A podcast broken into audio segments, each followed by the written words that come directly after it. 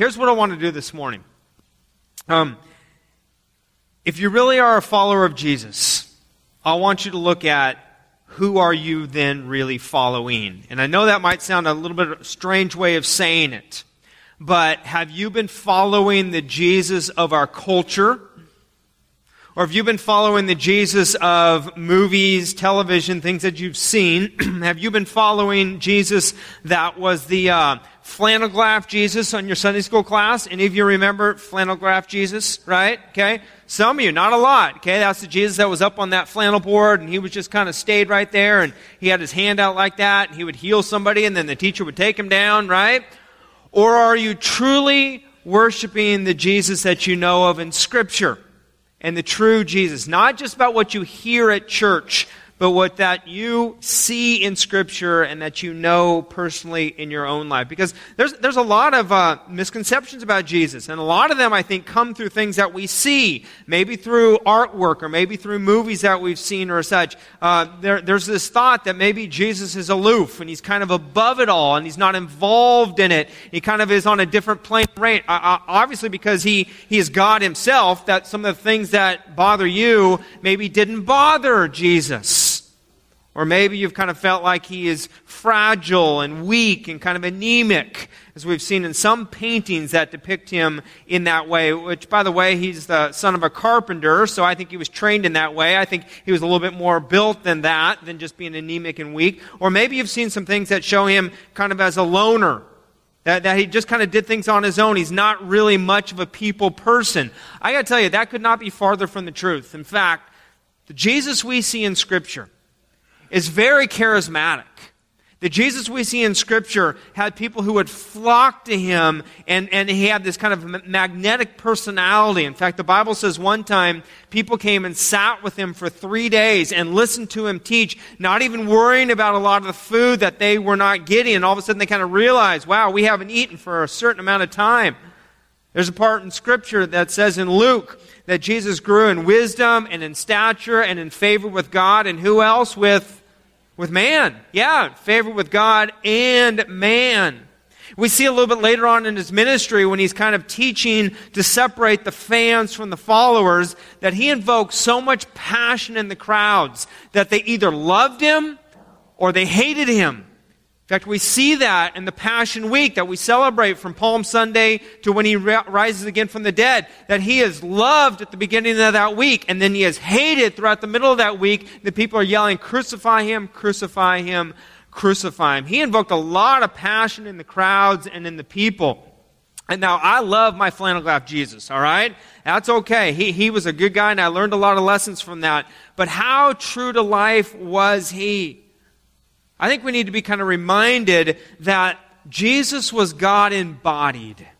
And as being God embodied, he had human motions. He had feelings. He, he, he showed his love for individuals. He was passionate. He was charismatic. He was magnetic. The scripture, the Jesus I see in scripture, are all of those things put together.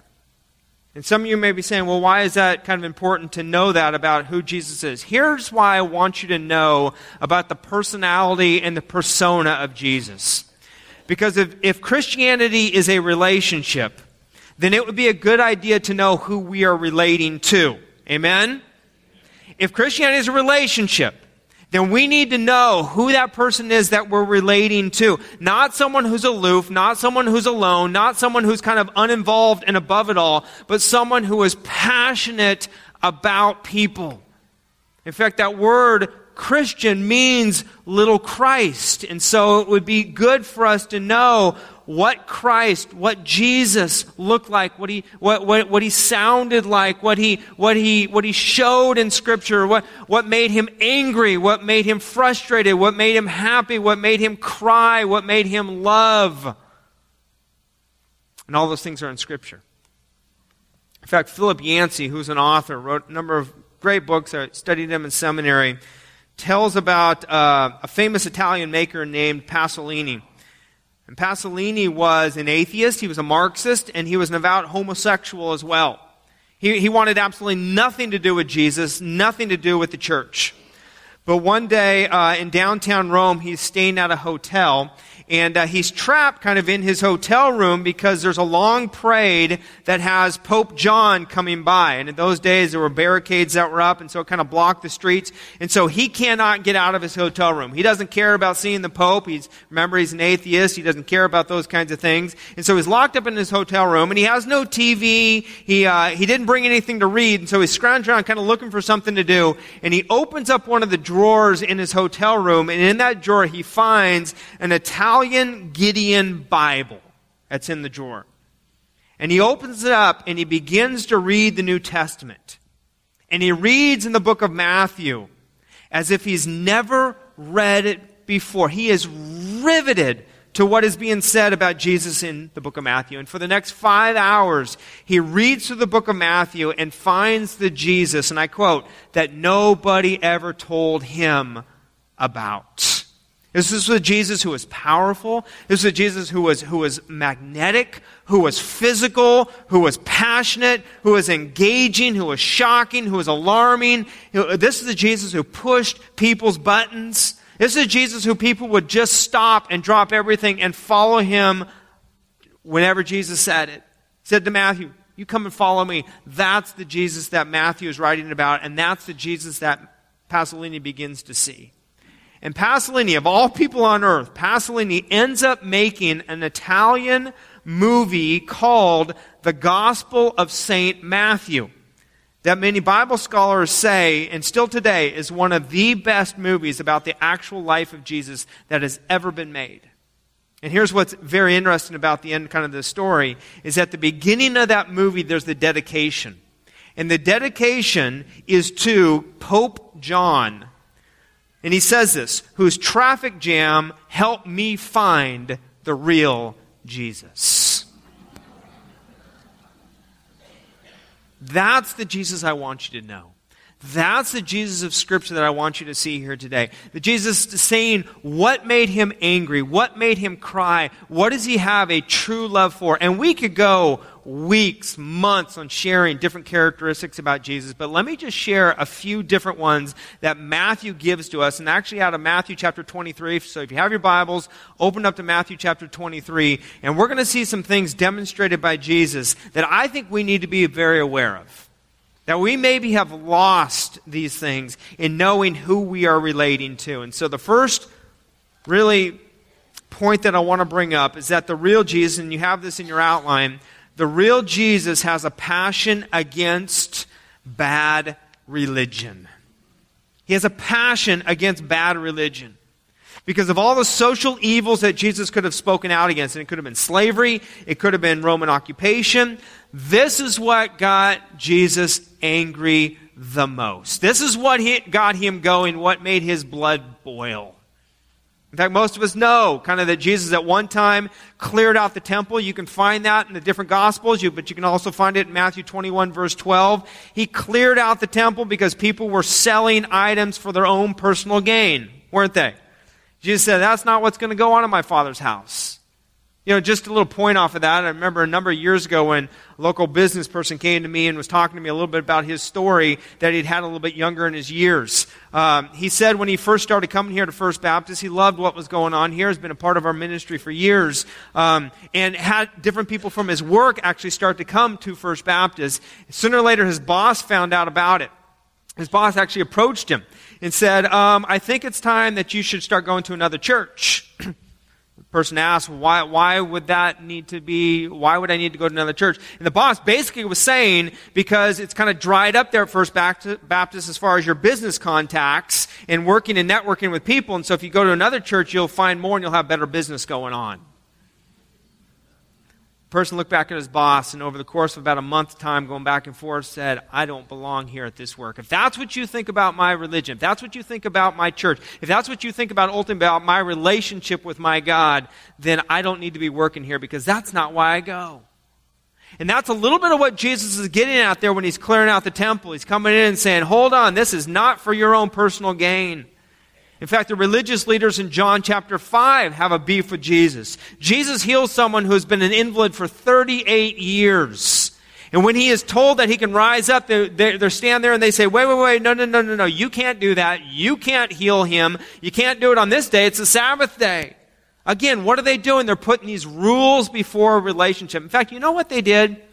Back in the Old Testament, these religious leaders, they would, they would read the Old Testament and they came up with 613 additional rules that they believed should have been included in the Old Testament writings. And then they look back at the Torah and they came up with another 1,521 addendums that were not necessarily the rules, but they were just kind of some add-on things that needed to take place that should have been in there, they said. Things so minute like, um, you know, that you can't walk a certain amount of steps on the Sabbath day or else the, the next step is going to be working and you can't do that. That, that, that you can't eat certain foods or you can't eat um, because picking up your fork or your spoon and going like this, uh, that's work on the Sabbath day. You cannot do that. That if an ox falls into a hole, you cannot pull it out on the Sabbath day. You have to wait. And Jesus looks at this and says, that is so far away from what I intended to do and what my father intended to have in the Old Testament days. And you know, some of you have kind of know this more than others because you've been hurt by religious leaders maybe in your life.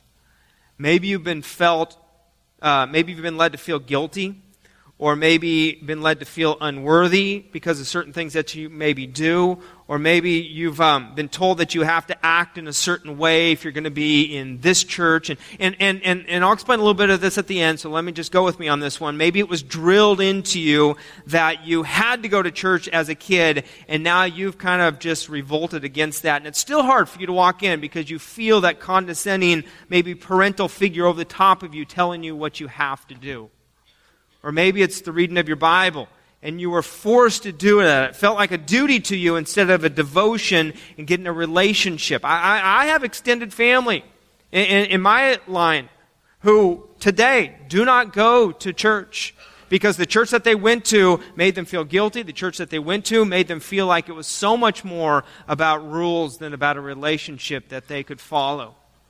And some of you are in here today, and you're, and you're grappling with some of that. You're, you're going through some of that as well.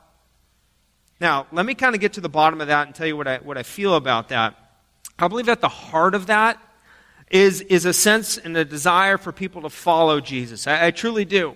But somewhere in there, it came down to more of about the religion and how you're supposed to look and how you're supposed to act than it did a relationship with Jesus and how he leads us. It became more about the rules. It became more about the performance. It became more about the appearance that you were to keep up that dominated rather than aligning with the heart of Jesus. And I know there's a fine line there because we are supposed to get our lives in order. We are supposed to kind of be along and saying, Let, let's get more like Jesus and let's be behaving better. But when it's forced upon you, that can be very difficult. And Jesus saw that going on. And so Jesus comes up against this, and look at the things he says. This is in Matthew chapter 23. Look at verse 15. I'm going to kind of jump around this whole chapter because there's a lot Jesus has to say, and he says it. No holds bar. He didn't hold back on this. Look at verse 15. He says, Woe to you, scribes and Pharisees. What's the next word there? Hypocrites. That was not a word they wanted to hear. He says, For you travel across sea and land to make a single proselyte or, or a follower, someone who's following you, you. And when he becomes a proselyte, you make him twice as much a child of hell as yourselves. I mean, you can just see, man, Jesus just like laid it out there and like the air sucked out of that room and they're like, whoa, what are you calling us? What are you saying about us? These are heavy words. He's saying, you Pharisees, you, you say you're followers of God, but you act like fans. The things you do are like fans. In fact, in verse uh, chapter 23, Jesus is lighting up the bad religious leaders this whole time, this, almost this entire chapter. Let, let me go back to the beginning of it, verses 1 through 3. It says, Then Jesus said to the crowds, you might read that fans, and to his disciples, which you might read as followers. So he's talking to the fans and the followers here. He's saying, the scribes and the Pharisees sit on Moses' seat. So practice and observe what they tell you. Now, at this point, the scribes and the Pharisees are kind of liking that, right? That sounds good to us. Jesus just said for you to practice what we tell you.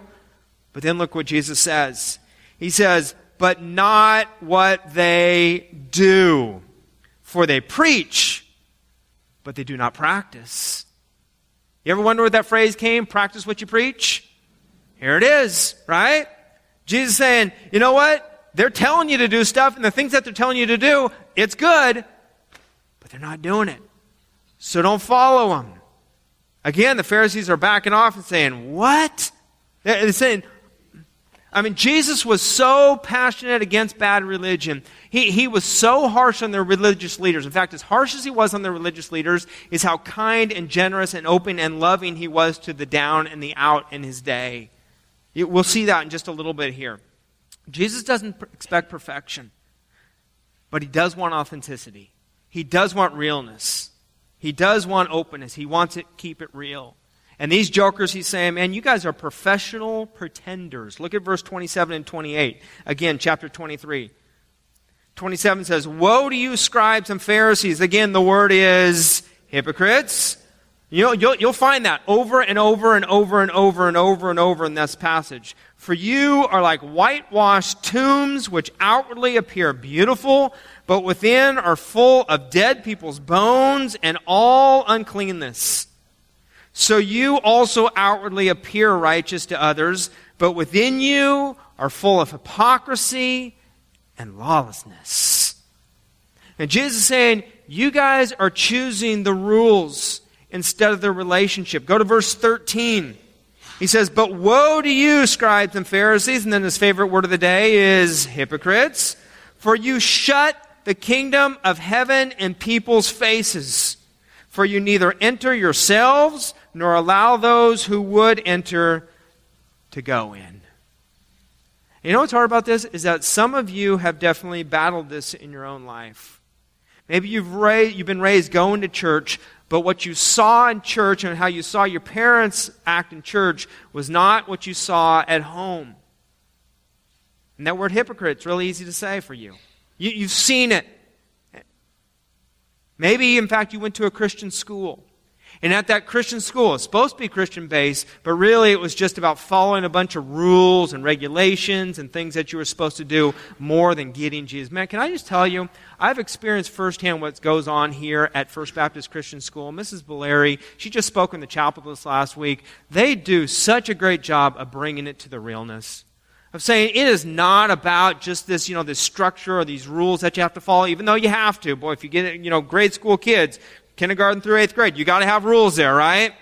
But she says that's not what it's about. It's about a realness in your heart. Now, I have the privilege of speaking in the chapels, or other pastors do as well. And it's about sharing the real Jesus with these kids. That's how they're being raised in the school. And I don't know what other Christian schools teach. I don't know what maybe you may have been raised in as well. But sometimes we have that difficulty because we see it one way, but we hear it another way from people who should be getting that. I understand that. I understand that. Um, you know, let, me, let me illustrate it this way. Uh, I didn't get married to my wife because I wanted to follow rules. Any of you husbands who got married, any of you wives who got married, you, you didn't do it because you wanted to follow rules in that relationship, right? You did it because you wanted to be in a relationship with your wife or you wanted to be in a relationship with your husband. Now, there are rules in that relationship, right? Some are spoken, some are unspoken, right? Okay? If you're happily married, then you know the unspoken ones as much as the spoken ones. Okay? Because I know when I said I do, I was saying that I would be faithful to my wife as long as we both shall live. I was saying I would provide for her. I was saying I will meet her needs. I was saying I would be committed to her for better or for worse. Those were the spoken rules that I knew about. In fact, some of them were stated on the day when I gave my vows to marry her. That was what was in place. But then there are some other rules that have come along in the last 17 and a half years as well. Right? Unspoken, such as keep your side of the closet clean, right? I mean, that's, that's good. Your side of the bedroom clean and such. Um, you know, other things like um, that I would wear clothes that matched, right? Right? At least in public or, or when I'm with her, okay? I want that. Other things such as, you know, past 10 o'clock's not a good time to, you know, be razzing her, joking with her. She turns into a pumpkin. She's ready for bed, right? After 10 o'clock, right? Other things like, you know, put the toilet seat down, okay? At least 90% of the time, right? Put it down, okay? Those kinds of things. Now, at this point in our marriage, I, I, I do all those things. I do most of those things, all right? I do most of those things. But not because of the rules, not because I have to. It's because I desire relationship with her.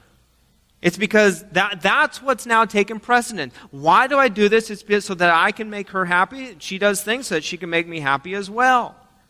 Christianity is also about that relationship. Maybe it begins with a sense of rules. We kind of have to get some form and some order here. But that's not where it goes. And so listen to me, parents. Listen to me, grandparents. If your children feels that Christianity is more about keeping a moral code than about following Jesus, they will walk away from both. Let me say that one more time. If your children feel that Christianity is more about a moral code than following Jesus, they're not going to follow the moral code anymore. They're not going to follow Jesus anymore. They'll walk away from both. And that's what the Pharisees were bringing upon the people. They were saying it's law above love. And you guys better have this because we do, and this is what we expect of you. And Jesus coming in and saying, No, you don't.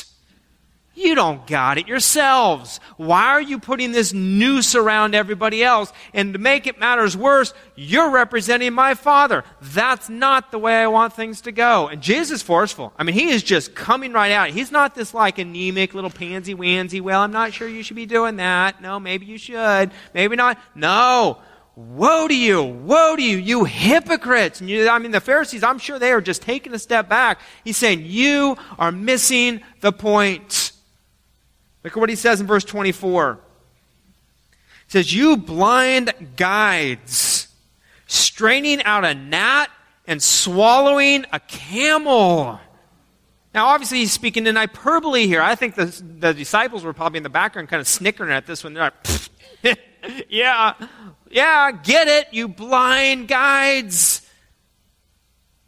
There's a uh, story that's in the Not a Fan book about a, na- a man named John uh, was blessed in blue, dressed in blue jeans one day, walks into his bank and um, asked to uh, see a teller. Um, and they brought him to the teller, and he said, "You know, I'm needing to finalize some transactions with an officer. Can you put me in touch?" And um, the teller said, I'm, I'm sorry, but uh, he is not in today. You're going to have to come back tomorrow." And the man said, Well, okay, I guess I can do that. And um, at, as he was getting ready to walk out the door, he said, uh, Would you mind, though, validating my uh, parking ticket? And the woman looks back at him and says, You know what? I am so sorry, but um, it's bank policy. You did not have an official transaction, so we cannot validate your parking ticket. Didn't have a financial transaction.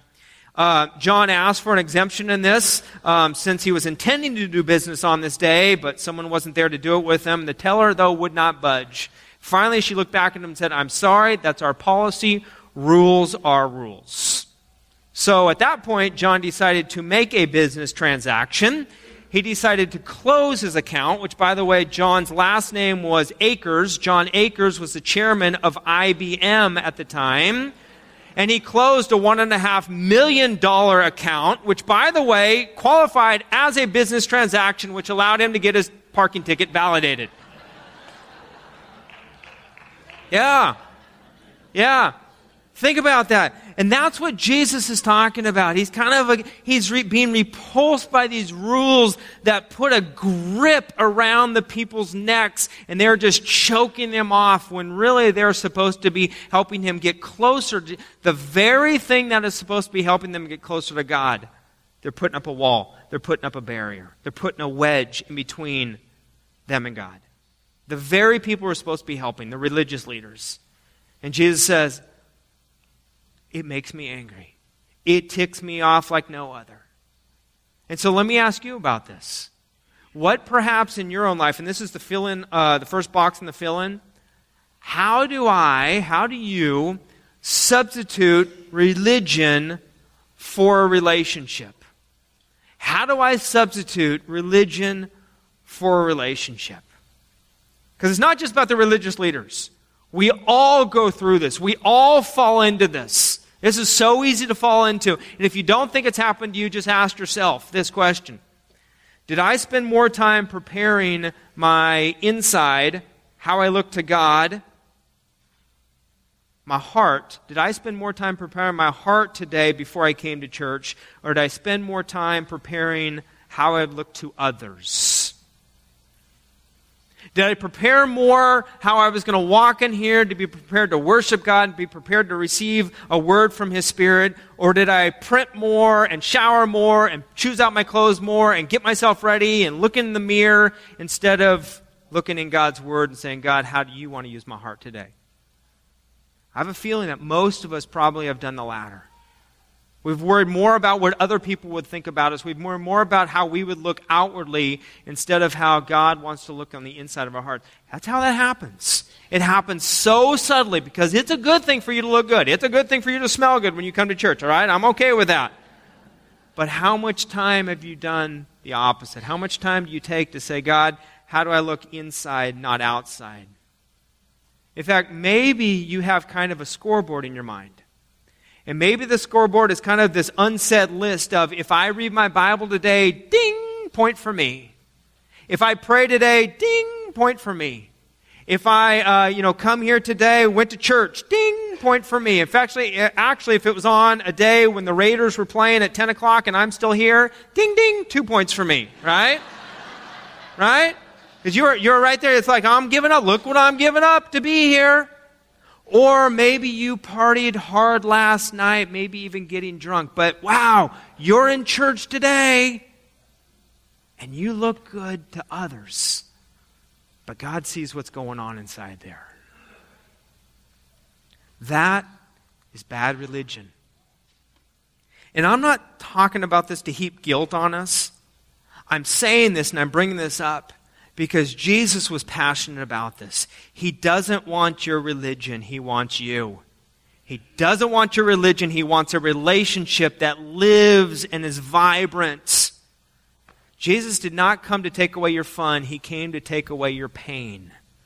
That's who Jesus is. That's the Jesus we need to hear. That's the Jesus we need to love. He had a passion to stop the bad religion from hurting us.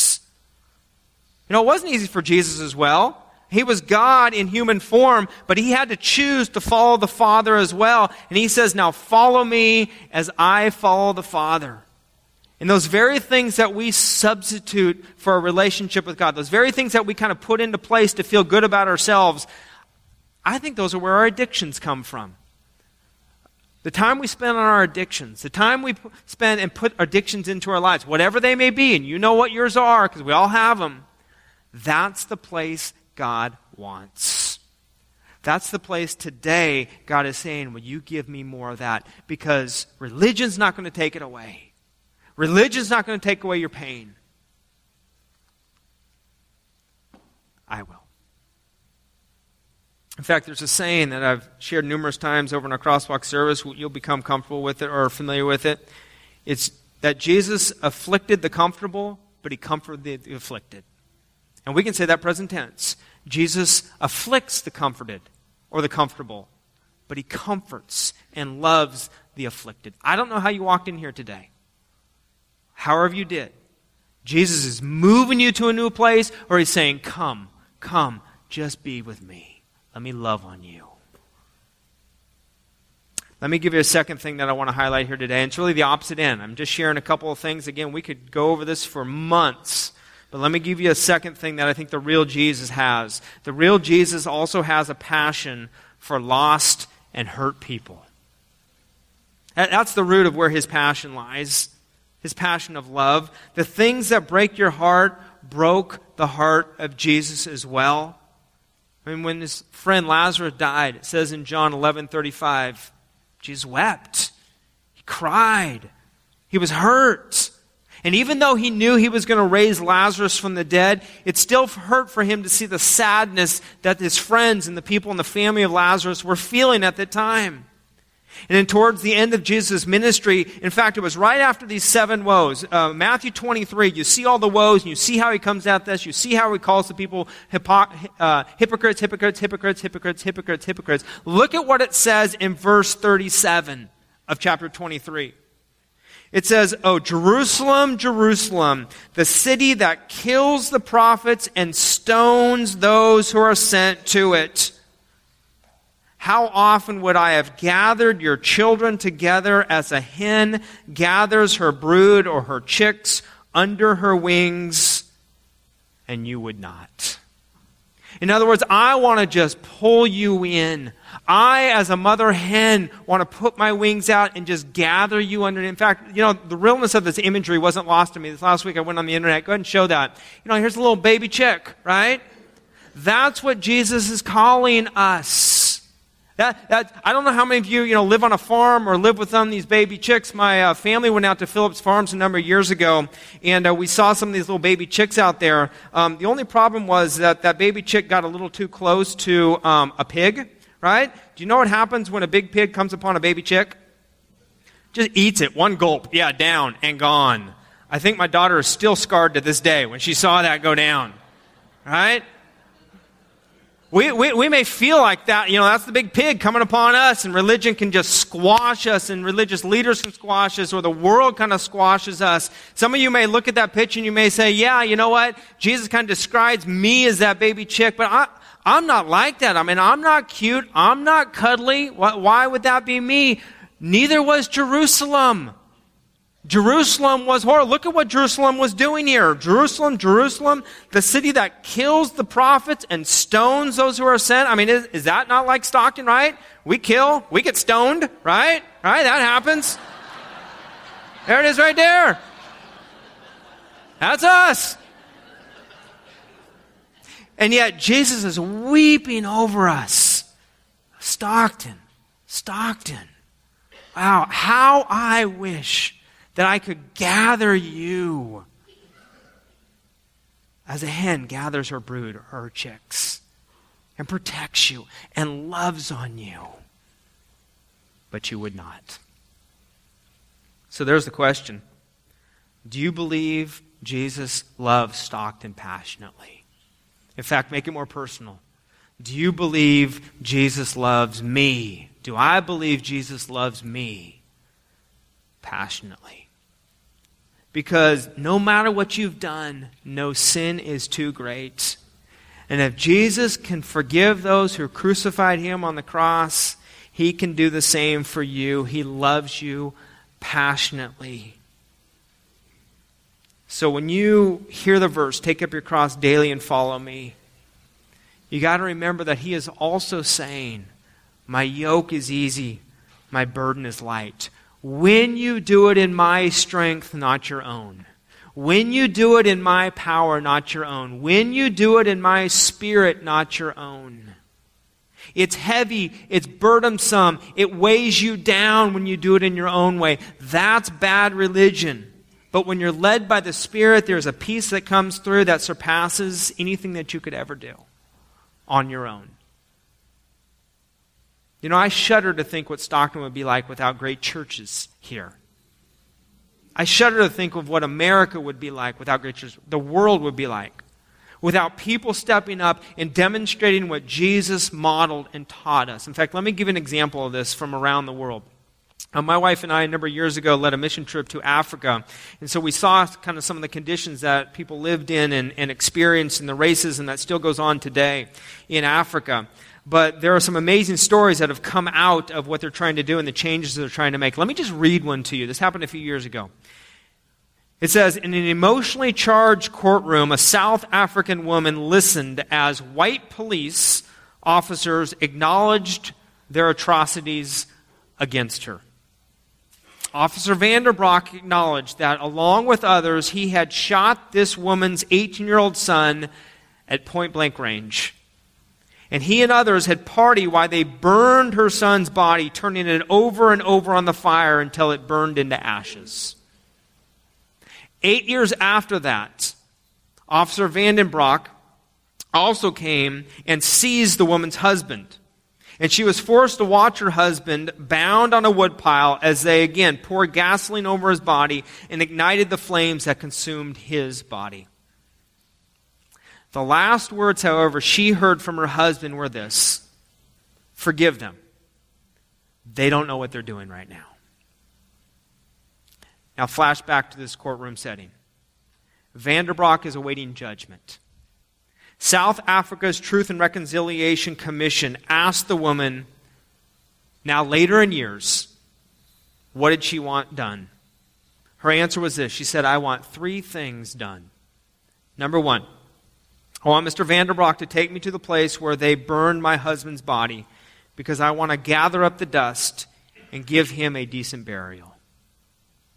Number two, she said, Mr. Vandenbroek took away my family, all of my family, but I still have love to give.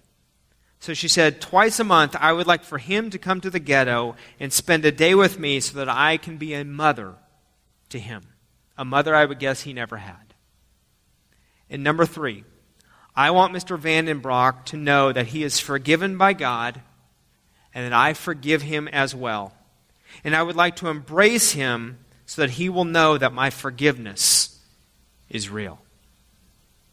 And this document reads that as the elderly woman was led across the room, Vanderbroek actually fainted on the floor, overwhelmed and overcome with emotion. And spontaneously in the courtroom, someone started singing Amazing Grace. And then others joined in until the entire courtroom was singing Amazing Grace. Now, that's somebody who understands grace. That's somebody who understands forgiveness. That's somebody who understands what Jesus did and told us to do as well. That embodies the heart of Jesus, that he has a passion for hurt and lost people. I mean, do you think religion is ever going to bring that about? Do you think people's hearts are going to be changed because they're legislated to? No. That comes about because people follow Jesus. That comes about because they hear what Jesus did. That comes about because people begin to get their actions right with their beliefs. It comes about because they say, I'm going to follow Jesus. I'm not going to follow even my pastor. I'm not going to follow my church. If they're out of line, I'm going to follow Jesus as Jesus has taught me to follow him. And let me reflect upon this real quick because I want to go back to the video that, that we saw at the very beginning. That video said, remember what it said? Those haunting words? We raised her in church, but we didn't raise her in Christ.